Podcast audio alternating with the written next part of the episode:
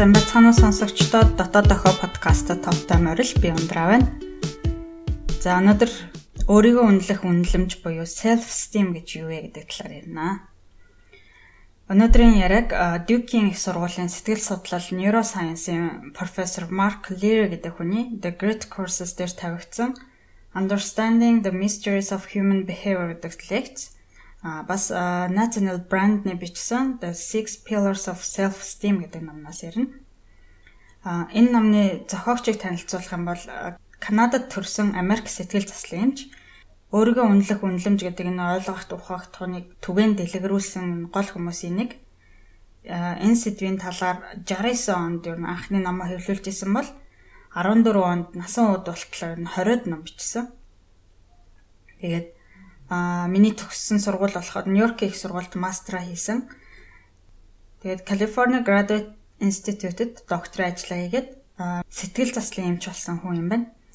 Тэгээ энэ хүний талаар бас нэг сонирхолтой юм ярихад монголчуудын унших дуртай Ayn Rand-ийн найз юм бэлээ. Энд найз гэдэгт би air quote хийж байгаа шүү. Ayn Rand-ийн зохиолууд дээр гаргадаг нөгөө objectivism гэдэг философиг дэлгэрүүлэхэд national brand нь их нөлөө үзүүлсэн.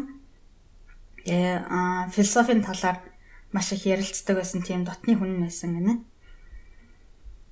За а түрүүчийн дугаар дээр нөгөө self esteem гэдгээ өөрийгөө хүндлэх хүндлэл гэж орчуулад байсан буруу орчуулад байсан юм байлээ шүүрчлаарай. Өөрийгөө үнэлэх үнэлэмж юм байлээ. Хүндлэхээр нэг л биш санагдаад байсан аахгүй нэг л болохгүй санагдаад байсан гэсэн чи үнэлэмж байсан юм байлээ.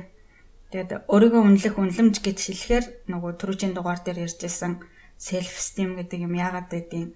Ямар өөр өөрөлтэй гэдэг тайлбарлаж байсан таас яг амар таарад явчихж байгаа гэсэн тийм. Энэний талаар тэгээд дахиад буцаад товчхон дуртах юм бол аа дугаар 5 дээр ярьсан те бидний өвөг дээдэс hunter gatherer буюу наанчин цуглуулагч байх үедээ бол хүний амьд гарах чадвар нь бусдаас тусламж авах чадвараас шууд хамааралтай байсан тэгээ бэртэж гэмтэх, өвчин тусах юм уу ямар нэгэн хүнд хэцүү явдал тохиолдоход буслаас тусламж авч яж л амьд гарч ирсэн. Ингэж бусдын тусламж авахын тулд би тэр тусын хариуг барьж чадхаар үн цэнтэй намайг нийгмийн хүрээлэлтэй байх хэрэгтэй. Намайг хүнгүүд би хинт чирэг үн цэнгүй хүн болно гэдэг бараг цаазын ял авсантай адилхан хэмжээний зүйлээс юм байгаа байхгүй. Тэнгүүд нөгөө хувьслын явцад хүмүүс нийгмийн хүрээлэлтэд орч чадж гин үү, гологдож гин үү гэдэгтээ маш соргоог болсон гэж үздэг юм байна л да. Аа тэгээд энэ нийгмийн хүрээллээсээ гологдох буюу reject хийх үед тархинд юу болдог вэ гэдгийг судалсан нэг ийм сонирхолтой судалгаа байгаа байхгүй юу? Хүмүүсийг нөгөө тархины үйл ажиллагааг хэмждэг fMRI машинд суулгаад компьютер дээр нөгөө өрөөндөө ингээд хоёр хүнтэй бөмбөг тоглуулж дамжуулж тоглох тоглоом тоглуулсан юм байна л да.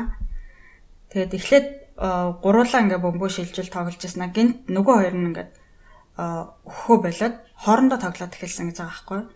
Тэгсэн чинь тэр хүний тархинд юу болсон бэ гэхээр өвдөлтийг мэдэрдэг тархины хэсэг нь идэвхтэй болсон гэж байгаа байхгүй.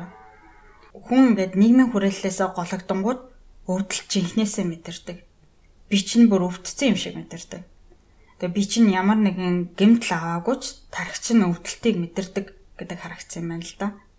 Тэгэхээр нийгмийн хүрээлэлтэд гологдно гэдэг амь настай холбоотой асуудал болохоор одоо бидний бие махбод энийг айгуу соргохоор мэдрэхээр бүтээгдсэн байна гэдэг нь харагдаж байгаа юм. Ингэж гологдохгүй тулд би ер нь хэр үнцэнтэй хүн бэ гэдгээ байн хэмжиж явах хэрэгтэй болсон. Тэр нь self esteem буюу өөрийгөө үнэлэх үнэлэмж юм а гэж үзэж байгаа. За өөрийгөө үнэлэх үнэлэмж гэж юу вэ гэдэг асуултанд нэг өгүүлбэрээр хариулах юм бол Энэ би өөрийнхөө талаар хэр эргээр мэдэрч байна гэдгийг илэрхийлж байгаа зүйл гинэ. Хэрв би өөрийгөө өндрөөр үнэлж байгаа бол би өөрийгөө нэлийн эргээр мэдэрнэ. Харин би өөрийгөө багаар үнэлдэг бол би өөрийнхөө талаар нэлийн сүргөөр мэдэрч байна гэсэн үг. Өөрийгөө үнэлэх үнэлэмж өндөртэй хүн ингээд амьдралдаа аз жаргалтай, ажилдаа ч гэсэн амжилттай байдаг бол өөрийн үнэлэмж багтай хүн амжилтанд хүрэх нь бага. Ямар нэгэн гэмт хэрэгт холбогдох нь их сэтгэл зүйн ямар нэгэн асуудал гарах нь элбэг байдаг гинэ.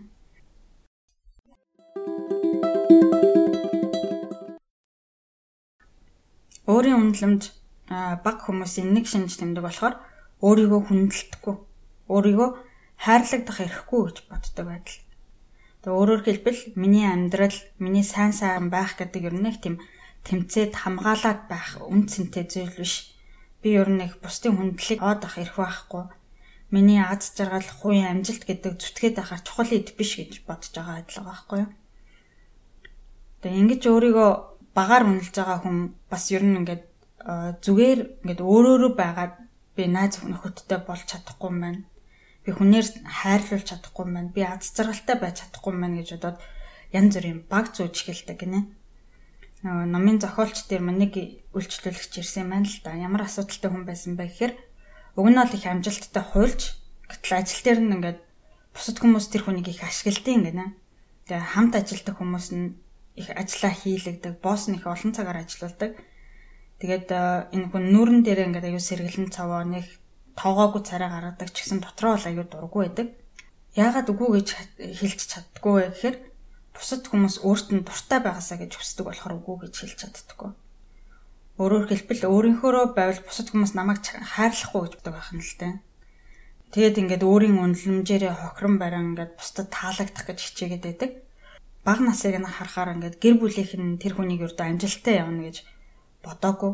Тэрийг нь буруу гэдгийг баталж харуулахын тулд хуйлж алсан. Тэгээд ингээд ажил мэргэжилдээ амар сайн хуйлж болсон ч гэсэн аз жаргалтай байж чадахгүй байгаа нь өөрийн үнэлэмж муугаас л болсон байгаа байхгүй юу. Тэгээд сэтгэл засалд явснаасаа хойш сонголт ихтэй ингээд айгу ухамсартайгаар хандхыг хичээдэг болсон.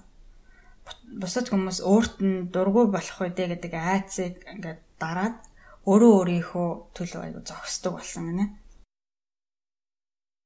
Тэгэхээр хүүхэд наснд өөрийн хүндлэл яаж бий болдог вэ гэхээр тэр хүүхэд гэр бүлийн бусад гишүүд өөрийг нь хүндэлж байгаа гэдгийг мэдрэхээс бий болдог гэж байгаа байхгүй юу.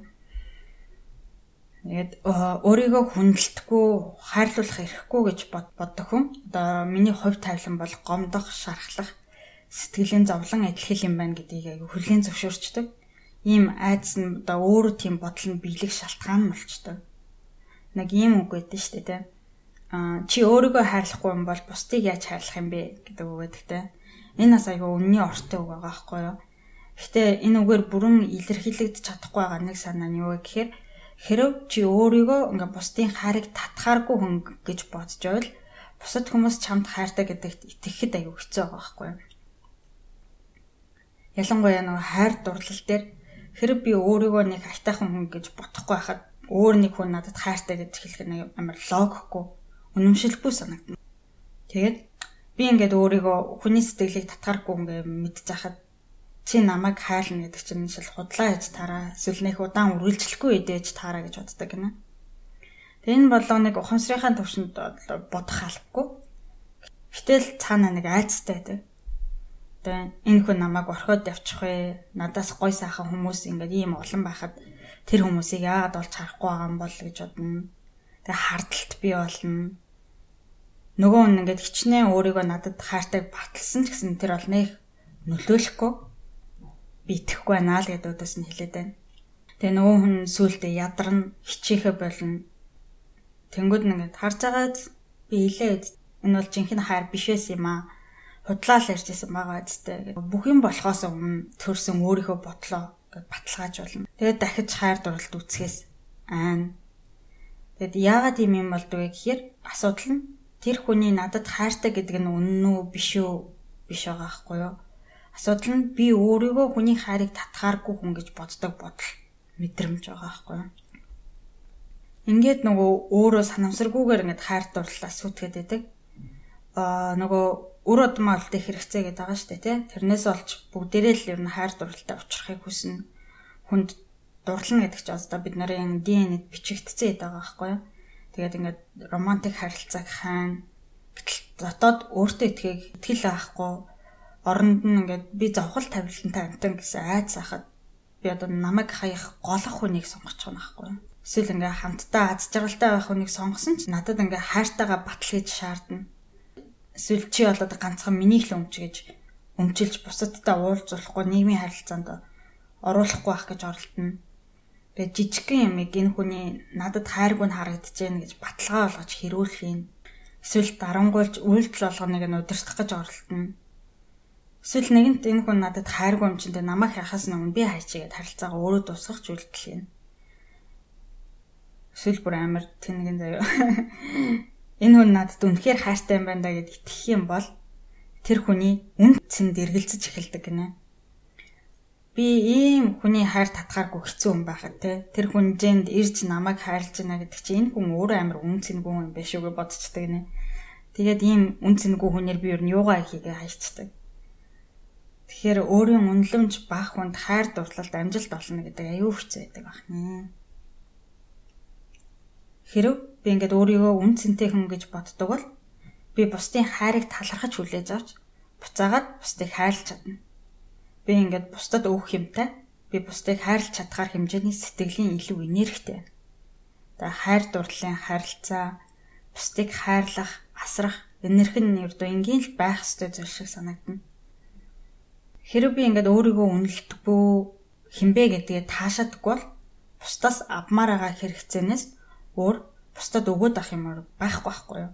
Би бусдыг намайг магтаж сайшаах эсвэл намайг зэмлэх их үүсвэрл гэж харна.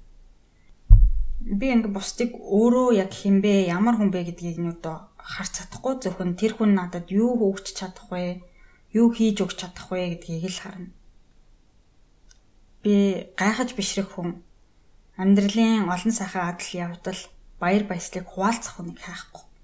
Би намайг буруушаах, үгүйсгэх хүнийг л хайна.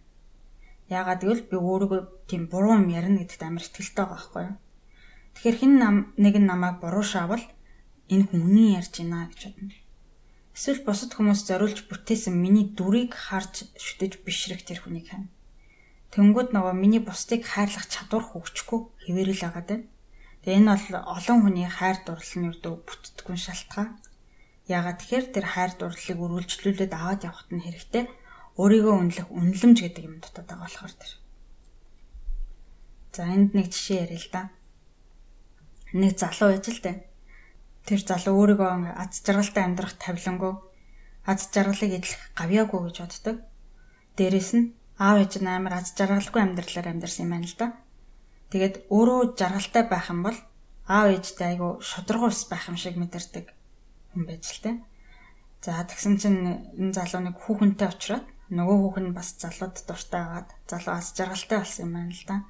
Эхэндээ нэг хэсэг хугацаанд нөгөө аз жаргалгүй байх ёстой гэдэг өөртөө бичигдсэн хувь тавлангаа мартаад дурлалын бурманд масуураад их гоёж л тэ. Тэгээ хэсэг хугацааны дараа тэр баяр жаргал нь төгшөр болж эхэлсэн гэж байгаа байхгүй юу. Энэ болж байгаа үйл явдал юм жинхэнэ бодит зүйлээс зөрөөд байна гэдэг бодол орж ирсэн. Тэгээд энэ төгшөөрөө багасгахын тулд аз жаргалаа багасгаж эхэлсэн. Тэгээд ухамсаргүйгээр тэр харилцаагаа буснуулж эхэлсэн. Тэгээд энэ бол нөө self destruction буюу өөрийгөө сүтгэх үйлдэлийн жишээ байгаа байхгүй юу өөрийгөө аз жаргалтай байх эрхгүй гэж боддог хүн энэ жаргалтай байх нь өөрийг нь аюу тухгүй болгодог. Тэгэд өөрөө ухамсаргүйгээр аз жаргалаа сүйтгдэг. Хэрэг би миний хувь тавилан бол аз жаргалгүй байх гэж боддог бол бодитод л намайг ингээ жаргалтай болгох, намайг төрөөртүүлэхийг өдөө зөвшөөрөхгүй. Би бодит байдалд тааруулж өөрийгөө өөрчлөх эсвэл харин бодитод надад байгаа миний талаарх мэдээлэл зохицож өөрчлөгдөх ёстой гэж бодно.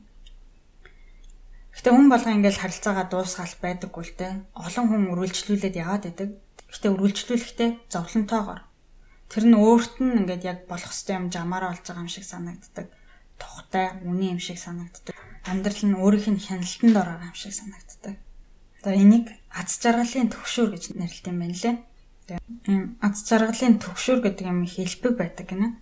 Аз жаргалын төгшөөртэй хүмүүс жаргалтай болонгууд дотроосоо ямар дуу хоолой сонсдог вэ гэхээр би жаргалтай байх гавьяагүй. Энэ угаасаа удаан үргэлжлэхгүй. Би ингэж байгаа л энэ өндрөөс хүчтэй газар унах нь дээ. Эсвэл би аав ээжийнхээ хизээч амсаж байгаагүй жаргалыг эдэлснээр аав ээжийг амар гомдоож байна.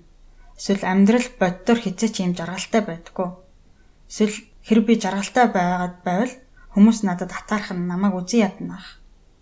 Аз жаргал гэдэг зүйл бол хий хоосон зүйл тийм юм байдгүй хинч аз жаргалтай байдаг байхад би яагаад ганцаараа аз жаргалтай байх ёстой гэдэг бодлоод орж ирдэг. Тэгэхээр аз жаргалаа сайхан айцсаасаа салах. Аз жаргал намайг устгахгүй эсвэл алга болох жамтай байд юм гэсэн бодлоосоо салах хүртэл бид нараас юу шаардагдж байна гэхээр аз жаргалыг хүлээж авах тийм зориг өөрөө өөрийгөө сүтгэхгүй байх төвчээр шаардагдж байна гэж. Зохиолч маань ингээд үйлчлүүлэгчтэй ингэж хэлдэг гинэ. Өдөрт нэг удаа өөрийнхөө гоё мэдрэмжийг унгаах гэж оролдохгүйгээр яваад үз. Өөрийн мэдлэхгүй хийчих юм бол битгий өөрийгөө зүх дахиад үргэлжлүүлээд хийх гээд үз. Ингэж тууштай үзэх нь өөрийн үнэлэмжээ өсгөх нэг арга юм аа гэж хэлдэг гинэ.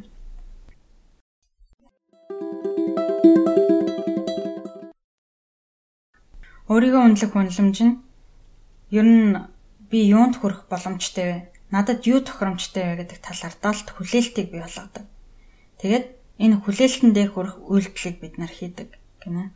Тэлзэн зөвлөгөө авах гэж ирсэн нэг өвчтнийхэн жишээ байгаа байхгүй юу? Нэг залуу ирж байгаа.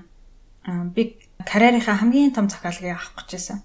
Тэгсэн чинь сэтгэл төгшөр амар ихсэн. Ягд гэхээр энэ ажил нь өөрөө хизээч хяналтанд байлгаж чадхааргүй амжилтыг авчирхаар байсан. Гашуун юм уугаагүй 3 жил болж исэн ч гэсэн энэ өдөр болохоор за ийм том захиалга авч байгаа юм чиндээ тэмдэглэе гэд ууцсан. Тэгсэн чинь байхгүй нөгөө захиалга өгөх байсан хүмүүстэй агсан таваад захиалгаа алдаад хамтрагч нь уурж хайж яваад тэгээд амьдрал нь ингээ орвонгороо иргэсэн байгаа байхгүй.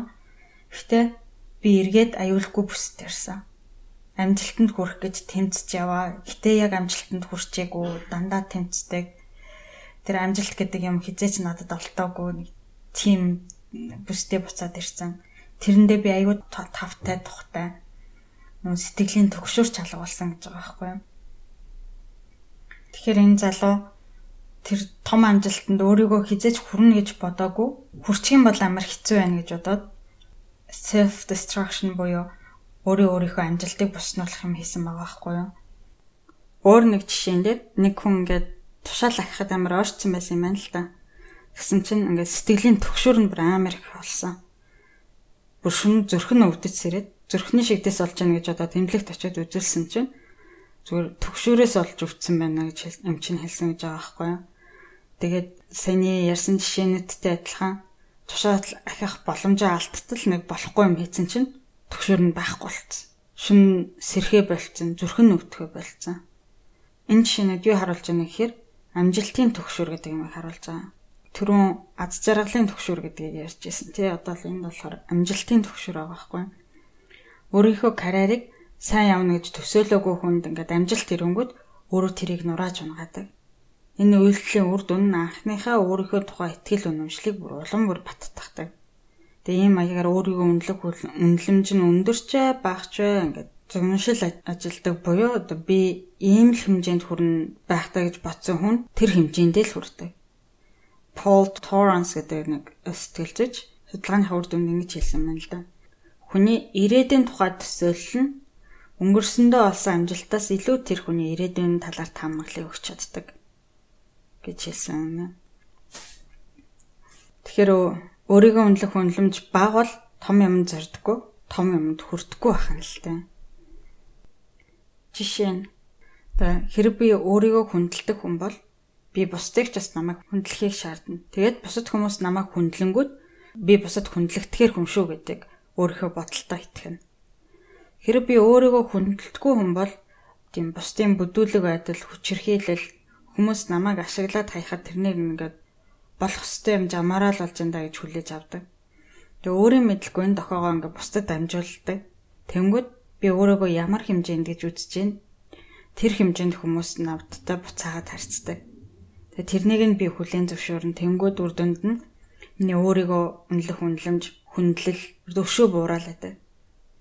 Тэгэхээр эндээс юу харагдаж байна гэхээр өөрийгөө үнэлэх үнэлэмж нь үнэлэмж буурах ингээд үйлдэлийг хийхэд хүргээд идэг. Гэтэл тэр хийсэн үйлдэлээсээ болоод өөрийнх нь үнэлэмж нь бас буцаад буугаад байдаг. Нэг нэгнийхээ учир шалтгаан нь болоод байдаг. За дараагийн жишээ. Энэ хүн бол үргэлж миний зөв гэдэг боос ахгүй юу? Өөрийгөө бусдаас дээгүүр гэдгийг үргэлж ингэ тодтогдог. Тэрнийг харуулах гэж оролддог. Тэгээ ажилчдаа ингээд үргэлж аягүй сэтгэл хангалуун биш байдаг. Одоо яа миний ажилчид юм бүтээлч идэггүй юм. Шинийг санаачилдаггүй ингэж гомдолдог. Тэгээ энэ байгууллагыг би л ганцаараа авч явж гин гэдэг. Тэгээ заримдаа болохоор би айгу том эготой болохоор ингэж ярьдээ ингэж хэлдэг. Гэтэл үнэндээ энд эго нь том биш. Дэндүү жижиг болохоор ингээд байдаг байхгүй юу? Өөрийгөө үнэлэх хүмдлэмжийн багын бас нэг илэрлэл нэг иймэрхүү маягаар бусдын хувь нэмрийг өрдөө үнэлдэггүй. Бусдын ур чадвараас айдаг. Тэнгүүд нөгөө удирдахч менежер хүний хувьд ажилчид дундаас хамгийн шилдгийг нь сонгож илрүүлж чаддаггүй. Нөгөө хэдээс айгаад байдаг бахна штэ.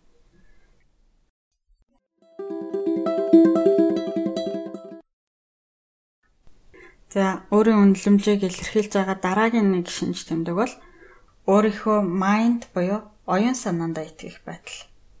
За өнөөдрийн дугаараар оюун санаа гэж их ярина. Тэгэхээр ярихынхаа өмнө оюун санаа гэж юу юу хэлээд байгаа гэдгээр жоохон тодорхойлоход хүний тархинд ухамсарын болон ухамсарын биш төвшөнд олж байгаа бүхэл зүйлээ хэлээд байгаа. Жишээ нь бодох, сэтгэх, төсөөлөн бодох, шүүн тунгаах, хэл яриа, ой тогтоолт, сэтгэл хөдлөл, мэдрэмж, зөн совин гэдэг тархинд дотор чинь болж байгаа бүхэл юм хэлж байгаа. Гэтэ оюун санаа гэдэг маань маш өргөн том юм хэлдэг болохоор ингээ яг оюун санаа гэж энийг хэлнэ гэсэн ер нь нарийн тодорхойлолт байдаггүй юм лээ. За тэгээд оюун санаандаа итгэнэ гэж юу хэлж яана гэхээр за би амьдралын аливаа асуудлыг өөрийнхөө оюун ухаан, сэтгэн бодох чадвар, зөн совин, ухамсар суралцах чадвараараа даваад гарч чадна гэж өөрөө өөртөө итгэх өөрийн сонголтондоо итгэх тэр итгэлийг хэлж байгаа. Жишээ нь одоо өөрийгөө өндрөөр үнэлдэг хүн те өөрийгөө багаар үнэлдэг хүн хоёрт заяа. Ингээд яг адилхан мөнгө өгөөд өөртөө таалагдах цамцыг аваад өмсөрөө явуулахад те. Энэ хоёр хүн юу тохиолдох вэ гэхээр өөрийгөө өндрөөр үнэлдэг хүн бол өөртөө таалагдсан цамцаа аваад тэгэл өөрийнх нь сонголт буруу байсан гэдэгт нэг эргэлцэхгүй сэтгэл хангалуун байна. Гэтэл нөгөө өөрийн үнэлэмж бага хүн бол тухайн үед нэг цамц таалагдаад авсан ч гэсэн дараа нь тэрэндээ эргэлзэн. Яагаад тэгэхээр өөрийгөө өөрийнхөө ухаанд итгэхгүй байгаа байхгүй юу? Би энийг сонгосон юм чиндээ буруу байх магадлал амар өндөр байна гэж бодно. За тэгээд тэр цамцыг сонгосондоо харамсаад хэдэн өдөр хоног бодоол өөрийгөө зовно. Тэгээ иймэрхүү маягаар өөрийн үнэлэмж одоо бидний аз жаргалд нөлөөлж байгаа байхгүй юу? Гэтэл ингээд өөрийн оюун санаанд итгэдэг хүн айгүй бүтээлч байдаг. Өөрсдийн дуу хоолойг сайн сонсож чаддаг. Бусад хүмүүсийн итгэл үнэмшил тэм тогтсон хэв жаягтныг анхаарал хандуулад байдаггүй. Гэтэ өөрийн бодол, өөрийн үзэл бодлоо үнэлдэг тийм хүмүүсээ тийм байна л да. Тэгээ хүнийг хүүхэд наснд байхад нь оюун санаандаа итгэх итгэлийг бий болгох гэр бүлийн орчин бол сэтгэл зүйн хувьд хангалттай эрүүл учир шалтгаантай логиктэй сэтгэдэг хүмүүстэй тэгснээр тэр хүмүүсийг таамаглаж чаддаг байхаар тийм гэр бүл гинэ. Тэгэд ийм гэр бүлд юмыг ойлгох гэдэг тийм хэцүү биш вэ? Би юм бодоод шийдвэр гаргана гэдэг огт үр дүнгүй ажил биш юм байна гэдэг дохойг хүүхэд орчноос авна. Харин өөрийн үйлдэлээр яаж оюун санаандаа итгэх итгэлийг олж авах вэ гэхээр үр ашигтай бай гэж бүр зүтгэх зорих чадахгүй мэт санагдж байгаа бүх зүйлд ингээд бууж өгөхгүй байх. Ямар нэгэн зүйлийг ойлгоё гэж тууштай үзэх нь өөрийн үнэлэмжийг нэмэгдүүлдэг ахна.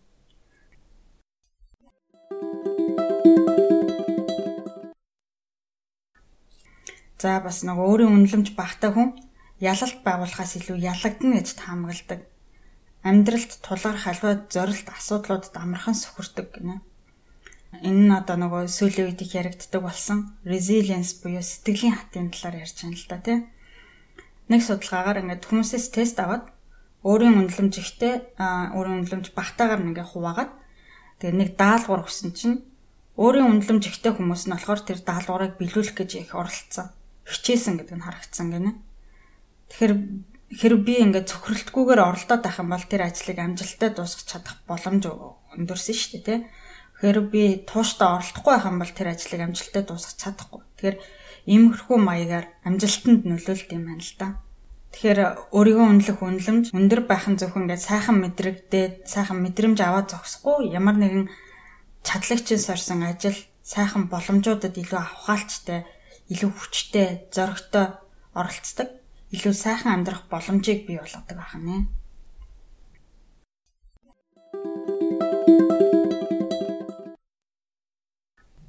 За дахиад нэг жишээ ярив. Нэг маркетингийн компанид шинээр ажилд орсон эмэгтэй байсан юм байна л да.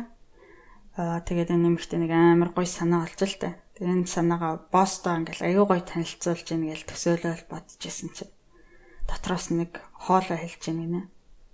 Чи ер нь ийм гоё санаа бодож олтой хийн. Битгий өөрийгөө олонний нүдэнд өртөл. Чи хүмүүс чамайг шуулж инехийг хүсэж гинөө гэж хэлхийг сонссон. Тэгээ өөрийнх нь ухаантайд нь дандаа хатаархдаг байсан ээжийнх нь ууртай царай нүдэнд нь харагдал. Ээжийнх нь уурнаас дандаа айдаг байсан. Аавынх нь доромжлуулсан царайгаас нүдэнд нь харагдал. Тэг хэдхэн хоногийн дараа нөгөө гой санаа нь юу байсныг мартчих орхисон гэж байгаа байхгүй. Тэгэхээр эндээс бас тэг хүүхдийн өөрөө итгэх итгэл, өөрийгөө үнэлэх үнэлэмжид гэр бүл нь яаж нөлөөлсөн бэ гэдэг харагдчихээн тий. Аав ээжтэй ямар нэг юм хэлэхэд өөдөөс нь ингээд байнга няцаалт хийгээд байдаг бол хүүхэд ингээд өөрийнхөө оюун санаанд итгэхэ болчихно шүү дээ. Тэгээ бид нараа өөрсдийнхөө ингээд оюун санаанд эргэлцгээд оюун санааныхаа хийж өгч байгаа дээгтхүүнийг үнэнгүй төлдөг. Аа хэрэг оюуныхаа чадлаар хийсэн юмнаас болж нэг хин нэг намайг хайрлах болно гэж айх юм бол бид нар тэр оюун ухаанаа дууг болгочдөг. Зүгээр унтраачдаг. Ягаад тэгэхээр оюун санаа маань надад туслахгүй байна гэж хүлээгээд авчиж байгаа шүү дээ. Тэгээ хэдийгээр ингээд бусдад тоогдож, анзаарагдаж, өөрийгөө үнэлүүлэхийг хүсдэгч өөрийгөө үл үзэгдэгч болоод. Тэгээд хинч намайг олж харахгүй байгаас болж зовж шаналтай. За нөгөө зохион бүтээгчид, алдартай уран бүтээлчид гоц ухаантай гэдэг хүмүүс чинь гоц ухаантай мэдлэг боловсралтайгаас гадна бусдын санаа бодлыг нэг чухалчилж үздэг хүмүүс. Тэр хүмүүс чинь их бие даасан, зоригтой буюу өөрийн оюун санаанд их ихтэй хүмүүс идэг. Тэгээ мэдээж урд нь хинт харж байгаагүй ингээд цоо шин содон юмыг бусдад танилцуулж байгаа юм чинь эсэргүүцэлтэй их тулгардаг. Гэтэл өөрөө өөрийнхөө бодолд итгэлтэй, бусдын бодлоор өөрийгөө үнэлт цэгнэдэггүй байж ч тийм олонд танигдах гоц ухаантай болт юм байна л да. За өөрийн оюун санаанд итгэдэггүй хүмүүс бас бусдын санаа бодолд дэндүү их ач холбогдол өгöd идэг. Бусад хүмүүс намайг өндрөөр үнэлж гин үү? Миний талаар юу бодож байгаа бол гэдгийг дэндүү их чухалчилдаг. Тэгээ энэ мэдээ цохлол зүйлэлтэй бусад хүмүүс намайг өндрөөр үнэлжээч би амьд гарна. Гэтэ энэ нь дэндүү их ач холбогдол өгөх нь бас буруу байхгүй юу? Зөв балансыг олох хэрэгтэй. Яа тэгэхээр нөгөө бусад хүмүүс чамайг жинхнээсээ хинбэ, ямар уур чадвартай, ямар хэрэгцээ шаардлагатай хүн бэ гэдгийг мэдэхгүй болохоор тэгээ богино хугацаанд буруу үнэлэх боломж бол аюу өндөр байдаг.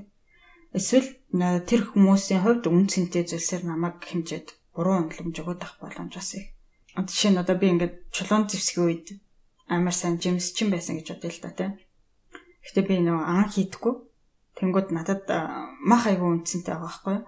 Гэтэл анчинд бол жимс айгүй үнцэнтэй. Тэгэд нэг анчин ирээд вау ямар гоё жимс ээ. Энэ жимсийг чи махаар солиод авъя гэд. Тэгэх юм бол би хэр өөрийн оюун санаанд итгэдэггүй бол энэ хүн ингээд жимс үнцэнтэй гэж хэлж байгаа юм чинь мах биш жимс үнцэнтэй юм байна гэж одоо жимсээ өгөхгүй махаар суулж авахгүй. Тэгээ өөрөө хохирчж байгаа байхгүй юу? Өөртөө үнцэнтэй зүйлийг авч чадахгүй болчихно. Тэгэхээр энэтэй адилхан ингээд хүн болгон өөр өөр ур чадвар хэрэгцээ шаардлагатай. Тэрнээсээ бол болоод өөр өөрсдийн үнцэнтэй өөр өөрсдийн үнд зүйлтэй байгаа. Гэтэл нөгөө өөрийн оюун санаанд итгэхгүй хүн бол өөрийн үнд зүйлийг олж харахгүй. Бусдын чухал гэж хэлж байгаа зүйлийг чухалчлаад хүмүүс чамайг юу гэж бодож байгааг өөрийн хэмжээр болгочдөг.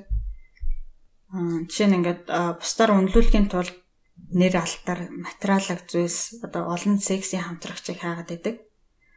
Хэдгээр эдгээр зүйлс нь өөрт нь үнцэнтэй юм биш ч гэсэн ингээд эдгээр зүйлсийг цоглуулчих юм бол хүмүүс намайг үнцэнтэйгээ харчих юм байна гэж удаа цоглуулад идэг. Гэтэл эн чинь чиний өөрийгөө өмнөх үнэлэмжид нөлөөлөхгүй нь ингээд жижиг аниманы хүүхэлдэд зуглуулдаг хүмүүс шүү дээ тийм. Хэрэг би тийм хүүхэлдэнд ингээд сонирхолтой бүш мөртлөө хүмүүс одоо энэ амар гоё юм ингээд яриад ахаар авчлаа гэж бодъё л та тийм. Тэгээ аваад тавилаа гэхэд надад тэр эерэг мэдрэмжийг төрүүлэхгүй байхгүй. Яагаад тэгэхээр би тэрнийг харж баясахгүй, өөрөөрөө бахархахгүй байхгүй. Тэр зүйл надад нэг чухал биш. Тэгэхээр хүн төрлөختөн ер нь би ямар үнэт зүйлийг чухалчилж амьдрах вэ гэдэг асуултыг өвлөж төрдөг гэж байгаа байхгүй юу? Энэ асуултынхаа хариуг сайн харж чаддаг хүн өөрийн үнэлэмж өндөр байдаг. За ялангуяа материалог биш зүйл дээр бол тий чиний үнэт зүйл чинь тодорхой тодорхой биш эсэх чи тэрийг ухамсарын төвшөнд харж байна уугүй эсэх тэр тэр чин логик учир шалтгаантай байна уугүй эсээс үл хамааран хүн болгон өөрсдөө ямар нэгэн одоо үнд зүйлийн хэмжүүрээр хэмжиж идэг. Тийм болохоор өөрийн үнэлэмжийг дээшлүүлэхийн тулд ингээд гадаад үдэмж хүмүүст яаж харагдах вэ гэдгийг хөөгд одоо ямар ч хэрэг байхгүй. Өөрөө өөртөө өөрийнхөөрөө байж аж таалагдав гэдэг юм байна л да.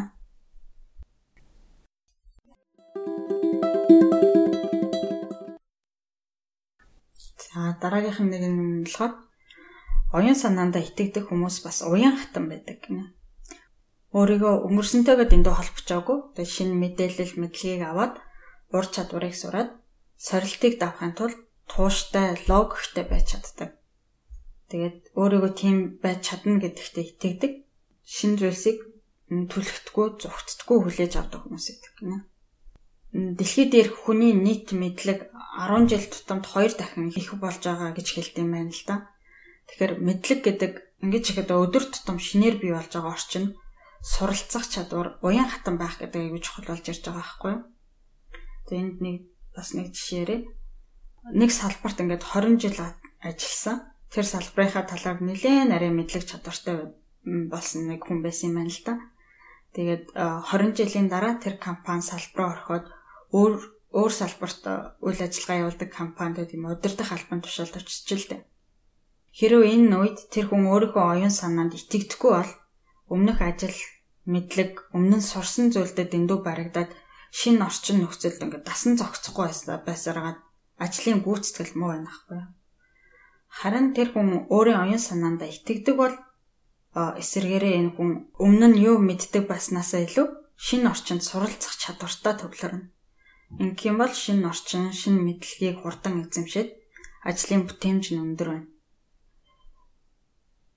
За бас өөр нэг өөрийн үнэлэмж өндөр хүний шинж чанар нь болохоор бусдад сайн сайхныг хүсдэг, хамтран ажиллах сонирхолтой байдаг. За дахиад энэний талаар бас нэг жишээ тийм ээ. Нэг менежер ингээд доор нь ажилтдаг хүн ингээд амар гой санаад төвшүүлсэн чинь энэ санаа яа надад төрөөгүй юм бэ амар ичсэн гинэ. Тэгэл удахгүй тэр хүн өөрийнх нь байр суурийг авах нь гэд бодол орж ирэл тэр гоё санааг нь нураах авч хилцэхгүй байхад үйлдэл хийж гэлсэн гэж байгаа байхгүй. Тэг ийм хор хөнөөлт татархал бол өөрийнхөө үнэлэмж муугаас олж болж байгаа. Бүр цаашлаад өөрөө өөрийнхөө ур чадваргүй хинч биш гэдгээ олж харах нь гэдэг айцсаас болж байгаа. Тэгэхээр бусдын амжилтын төлөө баярлаж бусдын амжилтанд энэрэнгүй ханддаг хүмүүс бол өөрийгөө үнэлэх үнэлэмж өндөртэй илэрлээ гинэ. За бас нэг э, өөрийн үнэлэмж багаагийн илрэл болохоор хэсэг бүлэг хүмүүсийг өөрөөсөө дорд гэж харах хэрэгцээ гэж байна. Жишээ нь жишээ нь нэг залуу шинэ бостой болсон юм байна л да. Тэгээд гэтэл нөгөө тэр бостойгоо уулзаад маш их цочордож уур нь урсан гэж байгаа байхгүй. Ягаад тэгэхээр тэр босс нэмхтэй хүн байсан. Тэгээд тэр залууд өөрийнх нь иршүүд байдал буурсан юм шиг амар дайралтанд өртсөн юм шиг санагдсан. Тэгээд энэ айдас нь яаж илрэх вэ гэхээр хамтрах ажиллах сонирхолгүй байх. Сэтгэл гонсойсон байдлаар илэрч гарч ирсэн.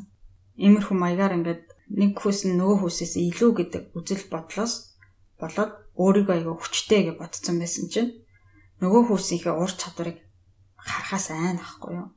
Өөрийнхөө бардамлаа сайн. Нөгөө хүүсийн хүч чадалтай чадвартай гэдгийг хүлээн зөвшөөрч юм бол өөрийнх нь үндсэн унана гэж хайдаг дахиад нэг өөрийн үнэлэмж баг хүний шинж чанар болохоор юмыг бодтоор хардггүй. Юмыг дэндүү жижиг юм уу дэндүү том болгож хардаг. Яагаад тэгэхээр цаанаа бол өөрийгөө би аягүй чадваргүй гэж бодож байгаа байхгүй. Тэгээ ийм болохоор гологчих үедээ гэдэг айцнаасаа болж юмыг аягүй томруулж хараад байдаг. Нэг судалгааны лабораторийн даргад ингээд компани лабораторид чинь шинэ аягүй гялалцаастай сайн эрдэмтэн авсан шүү гэж хэлсэн юм байна л да. Тэгсэн чинь энийг тэр дарга юу гэж хүлээж авсан бэ гэхээр боссод маань миний ажилд аюу сэтгэл хангалуун биш байгаа юм байна. Тэгээд шинэ хүн авч байгаа юм байна гэж хүлээж авч байгаа. Тэгээд шинэ хүн өөрийнх нь тушаалыг авах нь гэж айгаад тэгээд өөрийн мэдлэхгүй хийсэн эсэргүүцлээс болж ажлынхын чанар муудсан. Тэгээд тэрнийг нэг нэгэн хүн зааж хэлэхэд те уурлаад өөрийгөө хамгаалаад Тэгээ бүр ажилласаа гарцсан гэж байгаа байхгүй? Тэгэхээр энэнгээр юу харуулж байна гэхээр бас бидний өөрийгөө үнэлэх үнэлэмж маань ингээд хизээч тийм сорилтод орж байгаагүй айгу эмзэг баримтан дээр тулгуурладаг бол бид нарын айдас ингээд гологдоогүй байж өөрийгөө гологдсон гэдэг баримтыг хайдаг. Тэгээ хин нэгэн амарлаг ухаантай байна гэдэг өөрийгөө багаар үнэлэхээс юутай хамгаалж чаддаггүй. Маш ухаантай хүмүүс ч гэсэн өөрийн үнэлэмж муугаас болж өдөр болгон өөрийнхөө ашиг сонирхлын эсрэг үйлдэл хийдэг.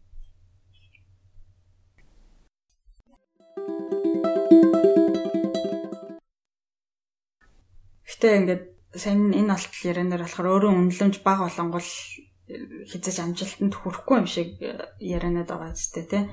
Гэтэ бас тийм юм бол бас биш байгаа байхгүй юу? Амжилтанд хүрэх хүмүүс байдаг. Хангалттай, авьяастай, энергитэй, өндөр амжилтанд хүрэх хүсэл зоригтой хүмүүс бас байдаг байхгүй юу? Өөрийн үнэлэмж баг ч гэсэн. Жишээ нь одоо нэг айгүй бүтээлч workaholic буюу одоо ажил хийх донтой нэг хүн байсан юм байна л да. Гэтэл тэр хүний ингэж ажилдаг цаад шалтгаан нь өөрийг нь хязээж амжилтанд хүрнэ гэж итгээгүй хүмүүст өөрийнхөө үнцнийг баталж харуулахыг хүссэн. Ийм хүслийг гүйцэлдүүлэхийн тулд ажиллаж байгаа хүн жинхэнэ өөрөөрөө байгаад хийх ажлаас хамаагүй бага үр ашигтай байдаг. Хэрв тэр хүн ингээд жинхэнэ өөрөөрөө таашаал авч энэ ажлыг хийсэн бол өшөө их амжилтанд хүрэхээр байсан.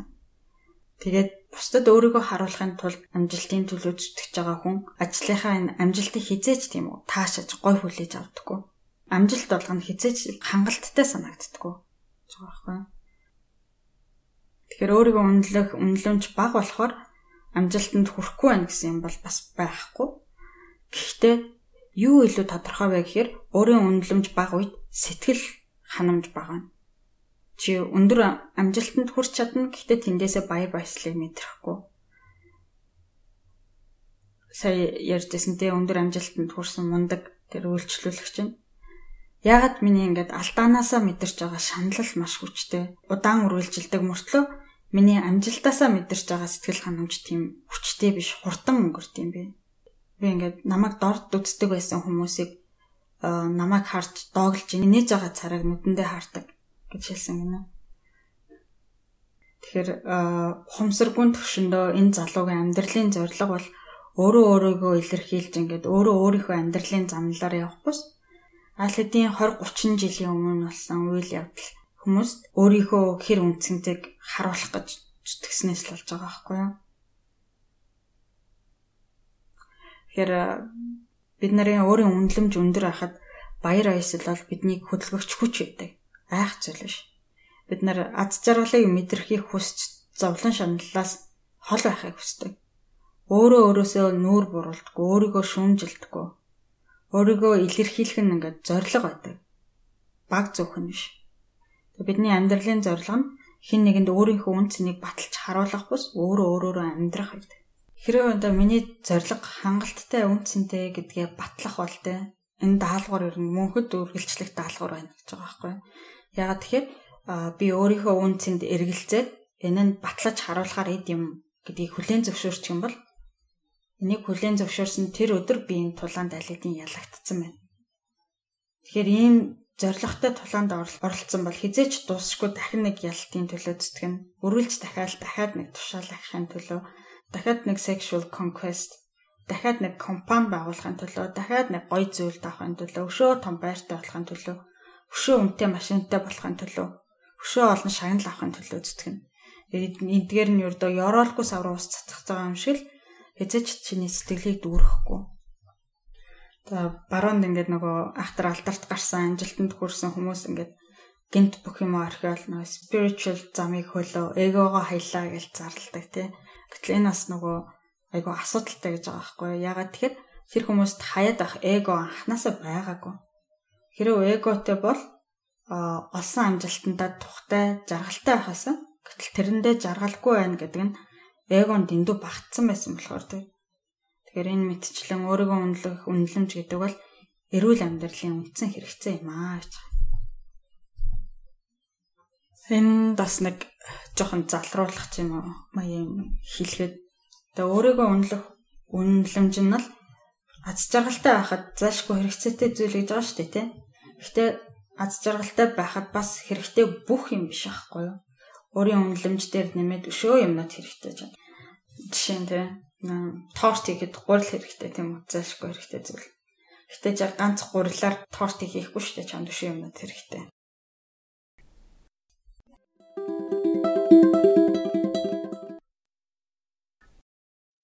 За дараагийн энэ бас аюу сонирхолтой миний урд өмнө хизээж бодож байгаагүй юм билээ.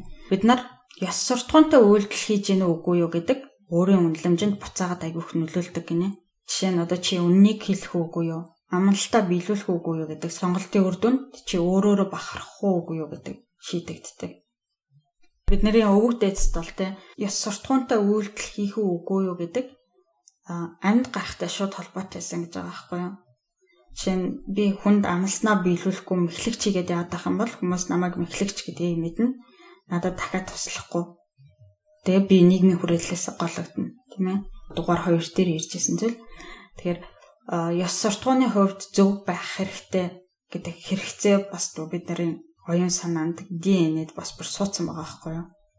Ёс суртахуунгүй юм хийхэд бас айгүй муухай санагддээ шүү дээ, тийм өөрийнх нь талаар тэгээ сөрөг мэдрэмж авдаг. Тэгээд тэр чинь өөрөө өөрийнхөө үнэлэмжинд бас аюун нөлөөлдөг. Тэгээд чи ёс суртахуунтай үйлдэл хийж гэнэ үгүй юу гэдэг чи өөрийгөө хүн байх үн цэнтэй гэж үнэлж гинэ үгүй юу гэдэгтэй шууд холбогддог. Бас ингээд бид нар ямар нэг юм хийхээрээ те тэрнийхээ үр дүнг үнэлж дүгнэхдээ ингээд ёс суртахууны хувьд зөв юм хийсэн үү үгүй юу гэдэг тэр ингээд яалтчгүй тэр үйлдэлийн үнэлэмжинд аяг шүү дээ тий. Аа жишээ нь ингээд би нэг амар гоё хоол аваад идлээ гэхэд би тэр хоолыг өөр нэг хүүхдээс булаагаад аваад идсэн бол надаа амар гоё санагдахгүй дээ тий. Тэгэхээр бид нарт энэ өөрийгөө сайн хүн гэж харах хэрэгцээ гэдэг юм бас суудсан байгаа гэдэг гэж байгаа байхгүй юу. Энэ бол хүүхдүүд бүр бага байхад нь харагдаж эхэлдэг. Бид нэр ингээ бага байхаас л баг анх сонсдог үгнүүд нь сайн муу зөв буруу гэдэг гэдэг шүү дээ тий. Тэгэд ийм ёс зүй ёс суртахуунтай холбоотой хөгжил хүүхдэд бусад оюуны болон биеийн хөгжилтэй адилхан өөрөө өсөж бий болдог гэж байгаа байхгүй юу. Энэ бүр амар сонирхолтой. Би энэний талаар нэг аюу гой ном олсон. Олцсон байгаа. Уншаад эхлүүлсэн байгаа. Тэрнгээр нэг дугаар хийнэ. Тэгэхээр бид нар ямар нэгэн үйлдэл хийчихэд тэрнийхээ яс суртахууны хувьд утга учирыг нь өөрсдөө нөлөөлөхгүй гэж бодож болохгүй. Тэр чинь бидний тархинд нэг газар тэмдэглэгдээл явж байгаа. Өөрийн үнэлэмжинд маань нөлөөлөл явж байгаа.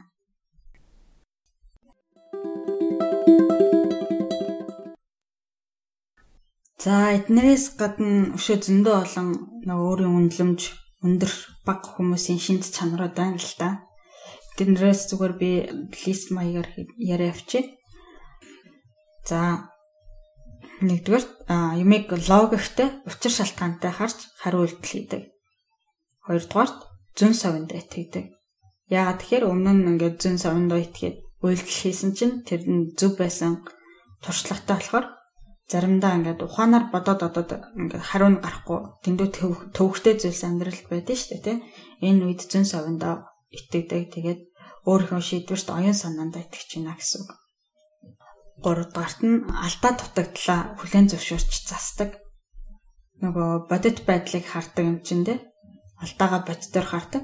Миний буруу байсан гэж хэлэхээсээ ичдэггүй Тэгээ өөрийнхөө бурууг хүлээн зөвшөөрдөггүй, өөрийгөө дэндүү хамгаалаад байдаг хүмүүс бол өөртөө итгэлгүй, гин буруутай ичсэн өөрийгөө хангалтгүй гэж үздэг хүмүүсийн шинж тэмдэг юм байна л да. Дөрөвт нь амжилт эсвэл дутагдлынхаа талаар шулуун шудраг байдаг.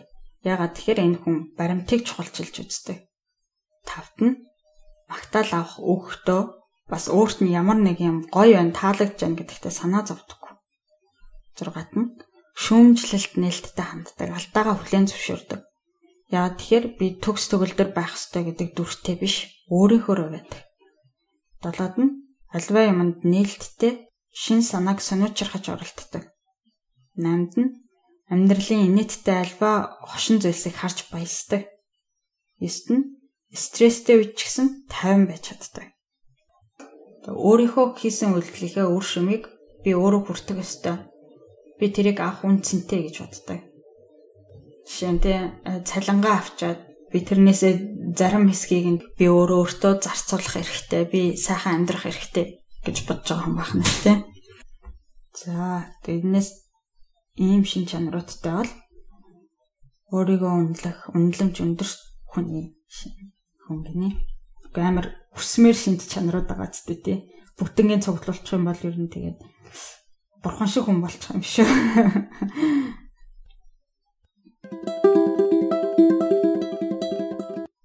За тэгсэн чинь ингэж байгаа. Дэндүү их өөрийн үнэлэмж гэж байдгүй. Зарим сэтгэл зүйчүүд байдаг гэдэг байхгүй юу? Дэндүү их өөрийн үнэлэмжтэй байх нь аюултай маялтай гэдэг л. Тэгээ энэ намын зохиолч болохоор байхгүй гэж байгаа байхгүй юу? Тэгээ дэндүү их эрүүл дэндүү эрүүл байх, дэндүү их дархлаатай байх гэдэг байдаггүйтэй адилхан дэндүү их өөрийгөө үнэлэмж, үнэлэх үнэлэмж гэж байхгүй. Ингээд заримдаа ингээд онгороо, саксуу, хөөрөө бардам тийм дээрлэхүү байхыг өөрийгөө үнэлэх үнэлэмж өндөртэй андуураад байдаг. Гэтэл тэр зан чанарууд чинь өөрийгөө үнэлэх үнэлэмж өндөртэй шинж биш харин баг хүний шинж. Өөрийн үнэлэмж өндөртэй хүн гээд өөрийгөө бусдад илүү байлгахыг нэг зордгоо. Өөрсдийнхөө үн цэнийг бусдад харьцуулж хэмждэггүй. Хин нэгнээс илүү байгаагаасаа таашаал авдаггүй. Харин өөрөөрөө байхаасаа таашаал авдаг. Яг жинхнэрээ байжж бусдад үнэлүүлдэг хүмүүс байгаа байхгүй юу? Гэтэ бас ингэдэг гэж байна. Өөрийн үнэлэмж багтай хүн, өөрийн үнэлэмж ихтэй хүн хоёр цуг байхаараа хоорондоо ердөө тохирдггүй гинэ. Бага үнэлэмжтэй хүнд айгүй тухгүй санагддаг.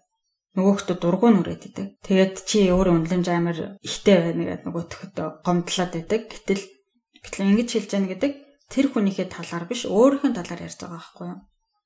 Ингэж хэлж байгаа хүн өөрөө дэндүү баг өөрийн үнэлэмжтэй байна гэсэн үг ингээд сэтгэл зүйчдийн хэрэгэлдэг өөрийн үнэлэмжийг хэмждэг энэ тестээр бол дэндүү баг өөрийн үнэлэмжтэй хүн ер нь аюу баг байдаг гинэ. Ихэнх хүмүүс ер нь дундаж юм уу эсвэл дажгүй их үнэлэмжтэй байдаг. Яагаад вэ гэсэн чинь нийт өөрийгөө үнэлэх үнэлэмж гэдэг чинь одоо миний дээр дурцсан олон шинж чанарууд байгаа шүү дээ тий. Эдгээр чи бүгднийг хамруулад хэлж байгаа байхгүй юу. Тэгэхээр эдгээр олон шинж чанаруудаас аль нэгийг нь өөртөө агуулж байгаа хүмүүс бол олон байдаг. Бүгдээрээ нэг хүнд байхгүй нэ гэдэг аюу ховор. Тэгэхээр ихэнх хүмүүст аль нэг шинж чанар нь байгаад тэрнийг нь хүлээн зөвшөөрөх цөөхөн ч гэсэн хүмүүс байдаг. Тэнгүүд тэр нь тодорхой хэмжээний өөрийн үнэлэмжийг бий болгоод байлгаад байдаг. Энд нийгмийн хүрээллийн талаар ярихад хүн найз нөхөдгүй нийгмийн хүрээлэх хүрээлэхгүй болохоор ингээд олон сөрөг мэдрэмжүүдийг мэдэрдэг. Жишээ нь дуйтгаргүй нэг сэтгэлийн төгшөөр, уур уцаар, ганцаардал, атаархал, ичгөөр гэх мэттэй. Ийм олон сөрөг мэдрэмж авахар өөрийнхөө талаар нэлээд сөргөөр мэдэрч чинь гэсэн үг шүү дээ, тэ. Тэнгүүд өөрийн үнэлэмж хэвээр. Тэгэхээр тодорхой хэмжээний нийгмийн хүрээлэл чамааг үнэлдэг хүмүүсээр хүрээлүүлсэн байхад дэндүү баг өөрийн үнэлэмжтэй байх нь бас ховор. Тэгэхээр бас нөгөө нэг хүмүүс өөрийнхөө үнэлэмжийг нэмэгдүүлэх гэж оролдох яаж алддаг вэ гэхээр ямар ч хамаагүй нийгмийн хүрээлэлтэй ах юм бол гой мэдрэмж аваад өөрийн үнэлэмж өсчих юм байна гэж боддог. Гэтэл бас юм бас тийм биш. Тэгэхээр тийм байх юм бол тэ би хүмүүст мөнгө төлөөл олон найз нартай болоод сэтгэл хангалуун байцах юм биш үү гэдэг асуудал гарч ирж байгаа ч тийм.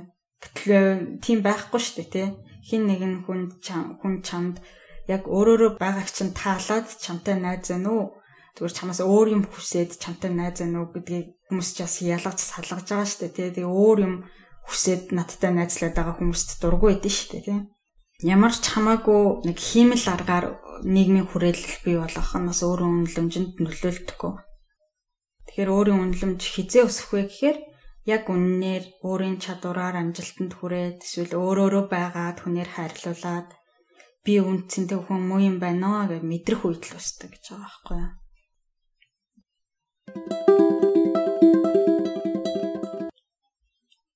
За ингээд яриад ахаар бидний өөрийн үнэлэмж бидний юу бодож сэтгэхийг ингээд удирдах байгаа юм шиг ойлгогдож магадгүй. Гэхдээ бас яг тийм шахгүй юу. Өөрийгөө үнэлэх үнэлэмж нь бидний юу хийхийг удирд юу бодохыг удирдах байгаа биш. Тэр бодолд нөлөөлж байгаа байхгүй юу. Яаж нөлөөлдөг вэ гэхээр бидний мэдрэмжинд нөлөөлдөг. Гой муухай мэдрэмж явуулдаг. Жишээ нь ингээд өөрөө үнэлэмж баг баг үед дэндүү их айцтай болдог. Бодит үннийг харчхал өөрийгөө хангалттай, ухаантай, ур чадвартай биш гэдгийг олоод харчих нь гэдэг айц. Тэгэд өөрийн бусдад харагдахад зориулж бүтээсэн дүр ил гарчихыг гэх айц. Тэгээ алдааг нь бусад хараад ичвэртэй байдалд орохгүй. Дэндүү амжилттай яваад дэндүү их өөр хариуцлагатай болчихоё гэдэг айцуд үсэж байгаа байхгүй юу? Тэнгүүд өөрийн үнэлэмжээ өндөрсгөх хамгийн ихний алхам бол conscious level өсгөх буюу ухамсарын төвшнгөө дэвшлүүлэх гэж байгаа. Ухамсарын төвшнгөө өндөрсгөх гэдэг нь чамд ямар бэндрэмж төрж ийн гэдгээ сайн сонсох, яагаад төрж байгаа юм бэ гэдгийг бодох. Би одоо ийм хариу үйлдэл хийвэл үр дүн юу байх вэ гэдгийг тооцоолж төсөөлж бодох. За ерөнхийлж хэлэх юм бол яагаад юу болов би яагаад ийм мэдрэмж авч ин сэтгэл хөдлөл мэдрээд байна гэдэгтээ соргоо байж айц захирагдахгүйгээр ухамсараараа өөрийн үнэлэмжийг өндөрсгөх гэж оролдож болно гэж.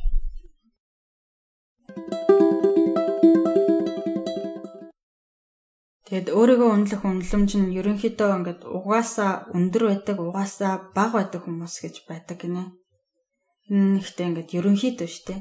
Тэгээ ийм хүмүүс гэсэн заримдаа багсах үе байна, заримдаа ихсэх үе байна. Тэгээд угийн банк нам байдаг хүмүүс бол энийг ингээд өндөрт барьж авахын тулд нэлээд ухамсартай сонголт хийж амьдрах хэрэгтэй болсон л та.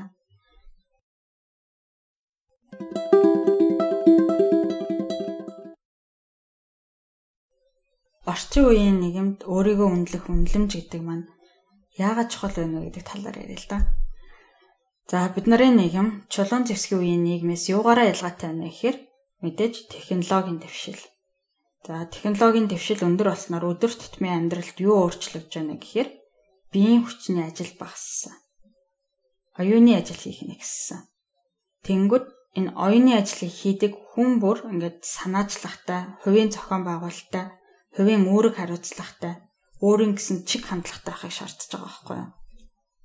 Жишээнд жирийн нэг программист гэхэд ямар нэг ажлын даалгавар ирэхэд яг ийм оролтыг өгөхөд ийм гаралт гарахаар тэр кодыг өөрөө мэдээд чинь.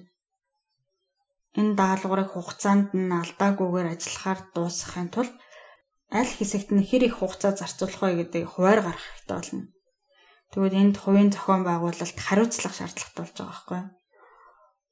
Тэгээ өөртөө таалагддаг, өөрт нь зохитдог програмчлалын хэв маягтай байх хэрэгтэй болно ингэж өччихүүлж зүгээр юм уу тэгэж өччихүүлж зүгээр юм уу гэд өөрийн чиг хандлагагүй байгаад ах юм бол гараас нь юм гарахгүй. Тэгэхээр өөрийнхөө шийдвэрт ихтэй байх хэрэгтэй.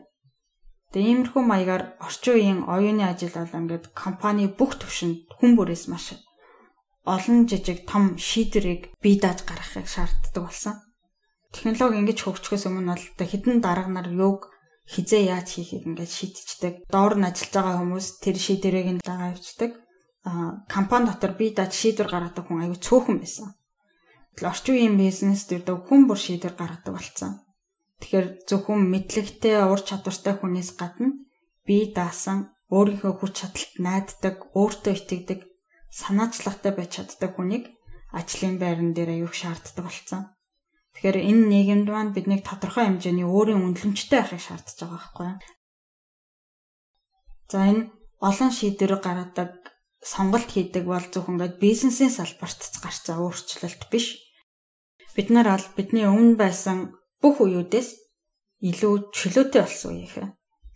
Түүхэнд ер нь хүмүүс хизээч ийм их сонголттой байж үзээгүй гэж байгаа байхгүй юу? Жишээ нь шашин, амьдралын хэв маяг, философи, улс төр, гэрлэлт хүүхдтэй болох уугүй юу гэд бүх зүйлс бүр айгүй өөрсдөө сонгож болдог болсон. Тэгээд ийм том сонголтоос гадна өдөр тутам юу идэх үү, юу өмсөх үү, одоо байгаа хэдэн төгрөгөө хаана тааруулж юу худалдаж авах уу гэд цаг тутамд шийдвэр гаргах хэрэгтэй болсон. Тэгэнгүүт нөгөө шийдвэр гаргаж чаддггүй, өөрийнхөө сонголтонд итгэдэггүй хүнд аз жаргалтай амьдрахад амар хэцүү болчихж байгаа байхгүй юу? Ухамсарын төвшөнд хийх сонголтын тоо хэсэг тусам тэр хэмжээгээр өөрийн үнэлэмж хэрэгтэй болж байна. Тэгэхээр ийм өөрчлөгдөж байгаа орчинд дасан зохицож амьдрахын тулд хувийн бие даасан байдал гэдэг амар хэрэгцээтэй болж байгаа. Тэгээ надад юу чухал вэ гэдгээ өөрөө сайн мэдээ. А тодорхойлоод явахгүй бол энэ олон сонголтуудад хин нэгэн өөр хүний сонголт өөр хүнд чухал зүйлсийг өөрсдийн үнцийг олгоод өөр хүний зорилгыг өөрийн зорилгоо олгоод явчихж магадгүй.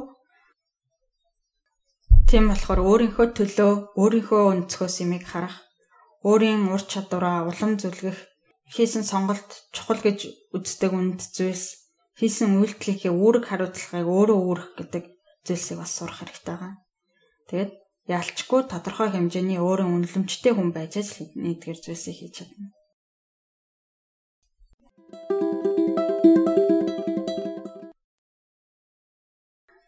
За ярих зүйлс маань ингээд дуусч байна. Нилээн урт юм гацаараа ярьчих шиг боллоо. Уйдагааг бах гэж найдаж байна. За тэгээд өнөөдөр өөрийгөө үнэлэх үнэлэмж гэж юу вэ? Яагаад чухал зүйл вэ гэдэг талаар ярьлаа. Дараагийн дугаараар энэ National Brand-ны Six Pillars of Self-Esteem гэдэг номоор үйлчлүүлээд өөрийн үнэлэмжийг нэмэгдүүлэхийн тулд бид нар юу хийж чадах вэ? Яаж хийх вэ гэдэг талаар ярилцсанаа. За сонссон баярлалаа. Дараагийн дугаараар дахиж уулзтлаа баяртай.